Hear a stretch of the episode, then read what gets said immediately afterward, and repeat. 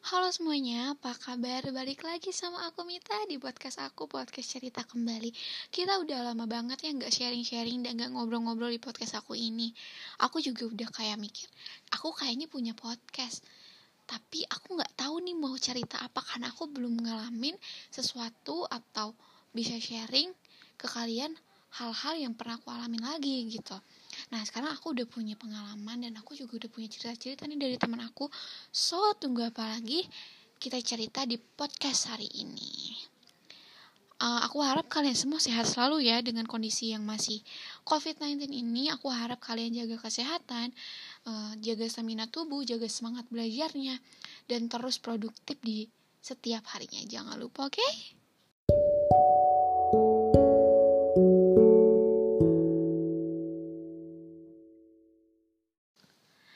Di episode kali ini bakal seru banget karena dari judulnya aja recovery diri dan berucap terima kasih. Apa tuh maksudnya? Aku juga masih kayak apa nih maksudnya recovery diri dan berucap terima kasih? Terima kasih ke siapa? Recovery diri siapa gitu. Di sini aku bakal uh, cerita pengalaman aku yang cukup menarik menurut aku dan teman-temanku dan menurut aku ini perlu sharing sih sama kalian karena aku nggak pengen kalian merasakan hal yang sama hal yang pernah aku alamin dan nggak mengenakan sih menurut aku dan teman-temanku ini. Uh, satu tahun ke belakang ini banyak banget hal-hal yang gak terduga di hidup aku. Banyak orang baru yang datang banyak orang yang dari masa lalu yang datang banyak juga yang berusaha untuk buat aku down dan ngejatuhin aku. Tapi aku mikir oh kalau misalnya kayak gitu berarti itu adalah proses pendewasaan diri aku secara nggak langsung gitu. Di sini aku mau cerita uh, recovery diri kenapa bisa dinamai recovery diri gitu di episode kali ini.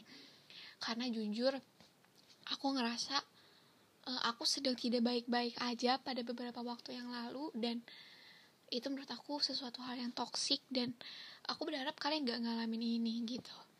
Terus juga kenapa berucap terima kasih? Aku berucap terima kasih banyak nih sama orang ini sama orang yang bakal aku ceritain di podcast ini. Ini bener-bener special segmen buat dia. Ini adalah salah satu orang yang uh, punya dampak positif di hidup aku. Dia tuh berpengaruh besar lah gitu untuk uh, diri aku. Aku nggak bakal menjadi Mita yang sekarang kalau nggak ada dia gitu. Siapa sih orang itu gitu.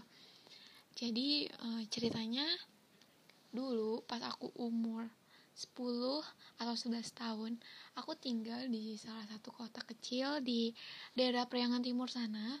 Itu adalah kota kelahiran ibu dan ayahku.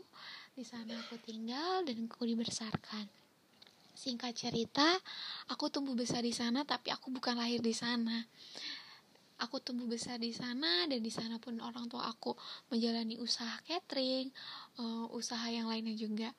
Nah, pada satu ketika saat aku umur 10 atau 11 tahun itu aku ketemu sama seseorang, aku bukan ketemu tapi aku melihat seseorang cowok, pria, uh, anak laki-laki seumuran aku itu lewat di depan tokonya ibu aku. Ini bener-bener plot twist banget tapi ini menarik sih menurut aku harus diceritain juga. Karena orang ini tuh berpengaruh besar banget nih di hidup aku sampai hari ini bahkan.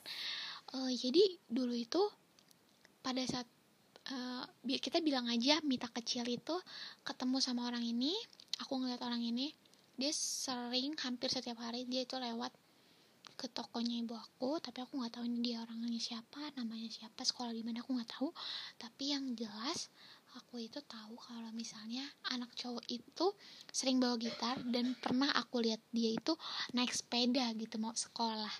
Siapa kira-kira? Aku juga penasaran nih sama orang ini. Ini siapa ya? Aku juga bertanya-tanya kayak ya dari situ setiap hari kayak aku nungguin nih orang bakal lewat lagi gak ya ke sini? Aku penasaran banget karena aku nggak tahu namanya aku nggak tahu dia tinggal di mana. Bahkan sekolahnya pun aku nggak tahu. Nah sampai pada satu waktu singkat cerita aku nanya ke salah satu temen aku di sekolah bukan nanya tapi aku lebih tepatnya kayak aku cerita. Kayak aku bilang e, aku ngeliat sosok cowok yang sering ngelewat nih ke jongkok atau toko ibuku tiap pagi dan tiap pulang sekolah. Tapi aku nggak tahu nih orang siapa. Aku sebutin ciri-cirinya. Dan ini hal nggak terduga. Besoknya itu teman-temanku bilang ini ada anak sekolah sebelah yang menarik banget nih. Dia keren banget katanya. Di umur yang masih sepantaran sama kita tapi dia udah jago banget main gitarnya main gitar aku bilang siapa ya? Main gitar kok ciri-cirinya mirip yang orang yang aku suka gitu. Nah pada satu waktu ada satu kesempatan yang di mana uh, kita itu ketemu lah. Aku sama dia ketemu di salah satu event yang diadain sama pihak sekolah gitu. Aku entah lupa entah sekolah dia atau sekolah aku aku lupa. Pokoknya kita ketemu aja di, di acara itu. Dan teman-temanku bilang itu orang yang kemarin kita omongin. Terus aku nanya mana? Itu. Dan aku kaget. Orang itu adalah cowok yang yang aku selalu lihat gitu. Setiap pagi setiap sore mau pulang sekolah yang bawa-bawa gitar dan naik sepeda itu oh itu orangnya. Dan aku nanya ke temanku namanya siapa? Anak sekolah mana?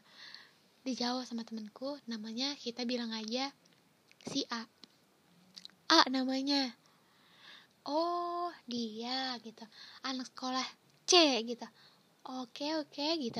Kayak aku nggak bilang ke teman-temanku bahwasannya orang yang aku ceritain itu dia. Nah singkat cerita aku daftar ke sekolah SMP bareng teman-teman di grup aku lah kayak satu geng aku gitu. Aku daftar ke SMP di salah di salah satu SMP yang ada di kotaku itu aku daftar aku seleksi dan alhamdulillah aku lolos di situ. Dan ini bener-bener protes lagi. Pas mos temanku bilang ini ada salah satu uh, alasan lu bakal bahagia sekolah di sini katanya. Kenapa? Uh, ini tuh teman aku yang udah pernah aku ceritain soal dia kayak aku udah pernah confess nih ke aku pernah cerita kalau aku suka nih sama orang yang kemarin yang waktu itu ada di event itu ini orang yang aku sering ceritain aku cari-cari gitu. Kita satu sekolah katanya gitu. Ah satu sekolah aku bilang. Satu sekolah dan benar besoknya pas mos aku papasan sama orang itu dia anaknya orangnya dingin dia anaknya jutek dan dia ngomongnya seadanya banget sama orang lain ya apalagi sama aku gitu orang karena sama temennya pun dia seadanya gitu loh. Kayak oke okay, aku kayak oh ya udah nggak apa-apa mungkin dia nggak kenal sama aku makanya dia jutek gitu. Nah pada saat itu ya udah aku cuma bisa ngagumin dia dari jauh aja gitu. Gimana sih kayak suka-suka anak kecil suka-suka anak ya anak-anak SMP SD gitu. Tapi lama kelamaan aku gini itu adalah kali pertama aku suka sama lawan jenis sama cowok itu bener-bener kali pertama aku. Berarti bisa dikatakan orang ini adalah cinta pertama aku kan? Uniknya setelah aku lama tuh sekolah di situ kayak hampir setahun atau hampir setahun atau hampir satu setengah tahun aku punya salah satu sahabat temen aku yang satu kelas entah satu peer sama dia dia emang lumayan dekat sama aku kenal sama aku dan temen sekelas aku itu kenal juga sama si cewek ini yang aku barusan bilang. Dan kenal juga sama orang yang aku taksir itu. Dia bilang gini kayaknya si A itu deketin si B demit katanya gitu. Terus aku kayak hah? Serius? Kayak udah nggak apa-apa kali orang gini gini gini juga. Aku juga mustahil juga bakal kenal sama dia. Aku orang biasa-biasa sedangkan dia udah murid yang lumayan dikenal gitu dari kelas unggulan gitu nah pada saat itu gak lama kelamaan gak lama dari situ lama kelamaan tuh aku dapat kabar bahwasannya mereka berdua jadian nah ini perjalanannya dimulai.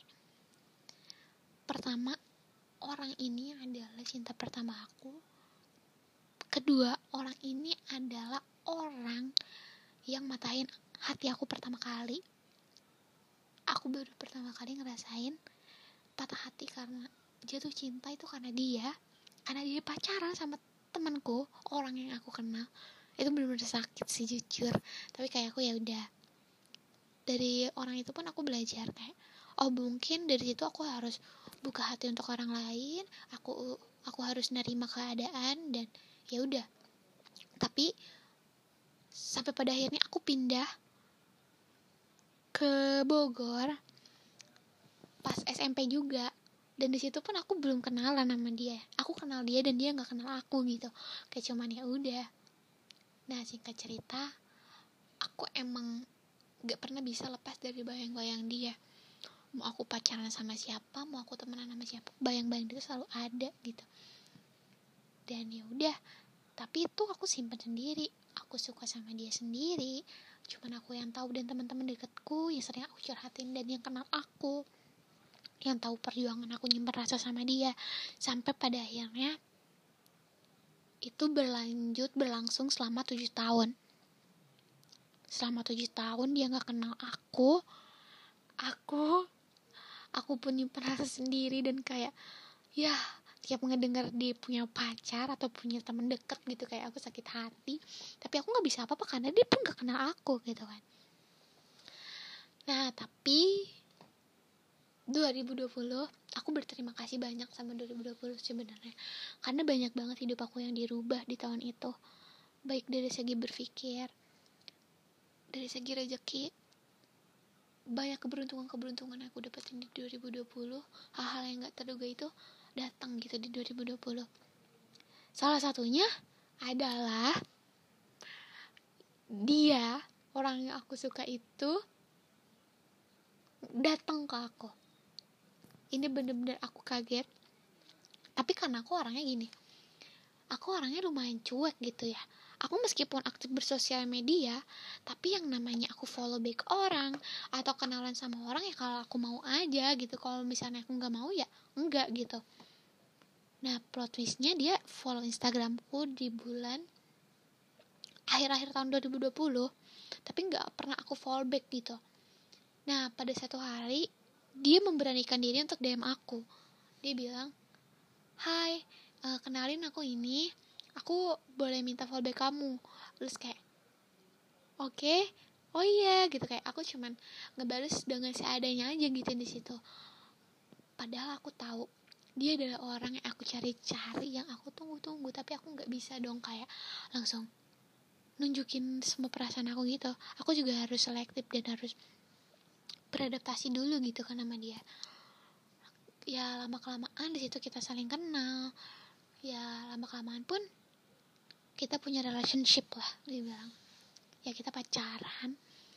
Aku sama dia pacaran dan aku baru pertama kali diizinin pacaran sama orang tua aku. Baru sama dia dan aku ngerasa semenjak sama dia semuanya dipermudah. Dipermudah pada pada saat itu ya di awal dia juga sosok orang yang baik orang yang positif orang yang bekerja keras orang yang kompeten. Dia tuh selalu ngingetin bahwasannya aku harus selalu bersyukur dalam keadaan apa pun. Aku orangnya gimana ya? Kalau kata dia aku orangnya jarang ngeluh tapi sekali yang ngeluh tuh parah banget katanya kata dia. Pada saat itu dia bilang ke aku aku mau ngingetin ya sama kamu tapi kamu jangan tersinggung. Aku cuma minta sama kamu, kalau kamu capek, tolong istirahat. Kalau kamu mau ngeluh, silahkan. Tapi ngeluh ada batasnya ya, dia bilang. Apa yang udah kamu lakuin sampai sejauh ini udah keren banget kok, dia bilang. Apa yang udah kamu capai sampai sejauh ini atas usaha kamu itu belum tentu semua orang lain bisa. Iya, aku bilang gitu. Dia banyak ngajarin hal-hal baik ke aku. Selama hampir setengah tahun aku jalan bareng sama dia. Dan posisinya kita LDR ya. Aku di sini dia di sana. Tapi karena nggak tahu ya awalnya aku, aku pun susah untuk buka hati gitu buat dia. Tapi lama kelamaan aku nggak tahu aku merasa semakin sini kok aku semakin yakin ya sama dia. Aku sayang sama dia sayang banget sampai pada akhirnya aku nggak pernah berantem aku nggak pernah punya masalah apa pun sama dia ataupun sama orang lain. Tapi aku punya kecemasan tersendiri. Ini sih salahnya di sini mulai dari sini karena aku punya kecemasan tersendiri karena aku lumayan takut kehilangan. Maka dari itu aku ngelak ngelakuin berbagai cara berbagai usaha supaya aku gak kehilangan dia dalam artian kebahagiaan dia masih di atas kebahagiaan aku. Aku adalah tipikal orang yang kalau udah sayang sama orang tuh serius. Aku sayang sayang banget. Apa pun yang dia mau aku pasti lakuin. Apa pun yang buat dia seneng ya aku lakuin. Padahal itu toksik kan. Seharusnya take a care for yourself before you take a care for someone harusnya gitu. Tapi aku nggak kayak gitu. Maka dari itu semua toxic toxic itu dimulai dari mulai aku berjuang sendiri. Aku bela-belain nyamperin dia ke sana supaya dia senyum supaya dia bertahan sama aku. Aku mau pertahankan semuanya. Tapi karena menurut aku kalau misalnya aku sayang ya kenapa enggak gitu loh. Supaya dia tahu juga bahwa bahwasannya aku emang sayang dan peduli gitu sama dia. Dan ya udah dari situ ya kita emang saling sayang sih. Tapi sayangnya sayangnya juga kita punya masing-masing egonya juga tinggi. Kadar ego kita tuh tinggi dan gak bisa dikalahin. Keras kepalanya pun sama. Aku sama dia berasa ngaca iya aku bersama dia berasa ngaca nggak ada bedanya. Sebenarnya aku ngerasa cocok banget sama dia dia pun sama. Tapi nggak tahu ya. Makin ke sini aku ngerasa kenapa ya? Di sini aku udah mulai capek. Kata teman-temanku lu ngapain capek-capek? Lu sadar. Lu tuh nggak dihargain sama dia. Sadar lu tuh udah capek udah banyak korbanin semuanya dia nggak ngehargain sedikit pun. Tapi aku selalu menyangkal omongan teman-temanku aku bilang enggak enggak kok dia nggak kayak gitu. Enggak kok ini yang gue lakuin udah bener menurut gue. Ini baik buat gue buat masa depan gue buat kebahagiaan gue. Tapi tanpa disadari itu semua adalah berbanding terbalik. Maksudnya kebalikan dari itu semua. Kalian bisa nilai dan bisa menyimpulkan sendiri maksudnya gimana. Sampai pada satu waktu aku ada di titik aku stres. Aku depresi karena aku takut banget. Banyak kecemasan di diri aku. Banyak banget ketakutan yang aku alamin. Sampai-sampai aku nggak berani buka sosmed. Kalau misalnya aku buka sosmed itu aku gemeteran aku muntah aku pusing. Serius aku nggak bohong. Di situ tuh aku sadar dan aku akhirnya konsul ke uh, yang mengetahui tentang psikologis gitu. Dan aku nanya ini kenapa? Nah dijawab katanya bahwasannya ini adalah dampak dari kecemasan berlebihan yang udah aku alamin yang seharusnya nggak aku alamin gitu terus kayak oh oke okay. aku udah nyadar nih udah mulai kayak oke okay, oke okay. tapi aku nggak nyadar kalau misalnya ini adalah toxic relationship juga karena aku berjuang sendiri karena ya udah aku ngorbanin semuanya ini bukan salah dia tapi ini salah aku sih kayak dia nggak dilibatin dalam semuanya tapi ini adalah pilihan dari aku jadi semua yang aku alamin ini adalah konsekuensi yang dari jalan yang udah aku pilih sebelumnya. Dia nggak pantas disalahin menurutku. Dan pada satu waktu dia memutuskan untuk ninggalin aku dan dari situ mulai kayak demi apa aku udah ngelakuin apa yang menurut aku benar? Aku udah baik sama dia nggak pernah bohongin dia nggak pernah ngecewain dia nggak pernah bikin dia sedih kenapa dia ninggalin aku gitu kan. Pertanyaan itu muncul di diri aku. Kayak apalagi yang harus aku lakuin ya? Apalagi aku kurang apa? Apalagi yang harus aku korbanin? Sampai pada akhirnya aku disadarin sama salah satu kalimat dari salah satu orang yang sama aku di hidup aku ya teman-temanku lah. Mereka bilang mit gak seharusnya lo kayak gini. Gak seharusnya lu berkorban sejauh ini. Mending lu dihargain. Enggak lu berhenti untuk kebaikan lu.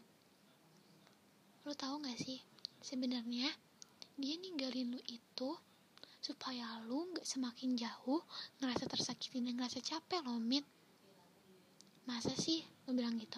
Iya ini demi ngeredam ego dia. Dia juga udah sadar dia nggak mau terus-terusan nyakitin lo. Ini bukan demi kebaikan dia aja tapi demi kebaikan lo juga. Dari kalimat itu aku mulai sadar. Oh ini yang masuk toxic relationship ala aku gitu. Oh iya banyak ya yang udah aku korbanin buat dia. Tapi dia nggak ada berkorbanin buat aku. Tapi aku nggak pernah bisa benci dia sampai hari ini. Nggak ada alasan aku untuk aku membenci orang ini. Karena orang ini banyak banget ngajarin. Ngajarin aku banyak hal dari segala aspek dari segala ya pokoknya di kehidupan aku dia adalah orang yang berpengaruh dari aku kecil sampai sekarang. Pertama dia adalah cinta pertama aku. Kedua adalah dia orang yang matahin hati aku pertama kali. Dan sekarang dia adalah orang yang matahin aku hati aku yang terakhir kali. Miris banget sih. Orang yang sama yang gak pernah aku bayangin. Dia bakal ninggalin aku dan ngecewain aku. Dan sampai berbuat kayak gini. Tapi jujur aku gak pernah ada rasa dendam. Aku gak pernah ada rasa kesel. Dan aku gak benci sama dia sedikit pun. Karena gak ada alasan aku untuk benci dia. Karena dia adalah orang baik. Aku yakin semua yang dia lakuin ada pasti ada alasannya. Semua apa yang udah terjadi sama aku dan dia ada hikmahnya. Karena aku yakin setiap pertemuan ada ada alasannya dan tujuannya. Setiap perpisahan pun ada maksudnya dan ada hikmahnya kenapa aku kasih judul recovery diri? Karena di sini aku pengen ngasih tahu sama kalian. Gak baik melakukan sesuatu hal yang berlebihan. Gak baik melakukan sesuatu yang cuman kalian ingini cuman kalian mau tapi gak sesuai porsi dan kebutuhan kalian. Gak baik juga memaksakan suatu kehendak demi memaksakan ego kalian. Gak baik juga berjuang sendirian tanpa dihargain. Dan yang paling penting, kebahagiaan diri kamu di atas segalanya. Sebelum kamu care sama orang lain, please, sayang dulu sama diri kamu sendiri. Jangan kayak aku ya, nyeselnya di akhir, bingung cara nyembuhinnya gimana. Tapi itu udah resiko dan konsekuensi yang harus aku terima sejauh ini kenapa di podcast ini aku bilang terima kasih? Iya aku terima kasih banyak sama orang ini. Dia orang yang lumayan berjasa di hidup aku. Aku nggak bakal ngelupain apa yang udah terjadi sama kita yang baik yang buruk. Dia adalah orang baik. Aku yakin dan kalian harus tahu itu. Aku tahu dia. Aku kenal dia. Aku kenal banget sama sosok ini. Karena aku sayang Iya, aku pernah bilang kalau misalnya suatu saat nanti kita nggak sama-sama, apa yang bakal kamu lakuin? Dia bilang, aku nggak tahu ya kita bakal gimana nanti. Yang jelas, yang penting kita udah usaha. Iya, sama berarti. Kayak aku, yang penting aku udah usaha mempertahankan dan berbuat baik untuk semuanya. Urusan timbal baliknya gimana? Itu urusan dia. Ya pokoknya aku terima kasih banyak karena kamu udah ngajarin arti kedewasaan. Udah ngajarin aku untuk sekuat dan setegar ini. Udah ngajarin aku artinya ngerti keadaan, ngerti situasi, dan ngerti kondisi. Dan kamu juga yang ngajarin aku untuk ngehargain orang walaupun ya you know what I mean. Kamu gimana ke aku tapi nggak apa-apa. Pembelajaran hidup aku. Dan ya makasih buat semuanya. Aku sangat bersyukur bisa kenal dan menjadi bagian dari kamu walaupun sebentar. Gak ada yang pernah aku sesalin dari awal sampai sekarang. Ya karena aku sayang kamu. Aku sayang semuanya. Tapi untuk sekarang aku lebih sayang sama diri aku sendiri Nah, buat kalian, pesannya, kalau sayang sama seseorang please jangan berlebihan. Secukupnya aja ya daripada sakit dan bingung cara recovery-nya gimana. Dan buat kalian you deserve to be happy you deserve better dan ya take a care for yourself before you take a care for someone. Ingat itu ya teman-teman mungkin dari aku segini dulu. Mungkin kalian ngerasa bosan ngedenger ini tapi ini harus aku sampein biar kalian gak ngalamin apa yang udah aku alamin. Makasih semuanya udah dengerin podcast aku hari ini. Lebih kecurhatan. Tapi ambil positifnya buang yang negatifnya. Aku aku tahu kalian bisa memilah dan memilih mana yang baik mana yang enggak Terima kasih semuanya udah dengerin podcast cerita kembalinya Mita. Sampai ketemu lagi di episode berikutnya. See you.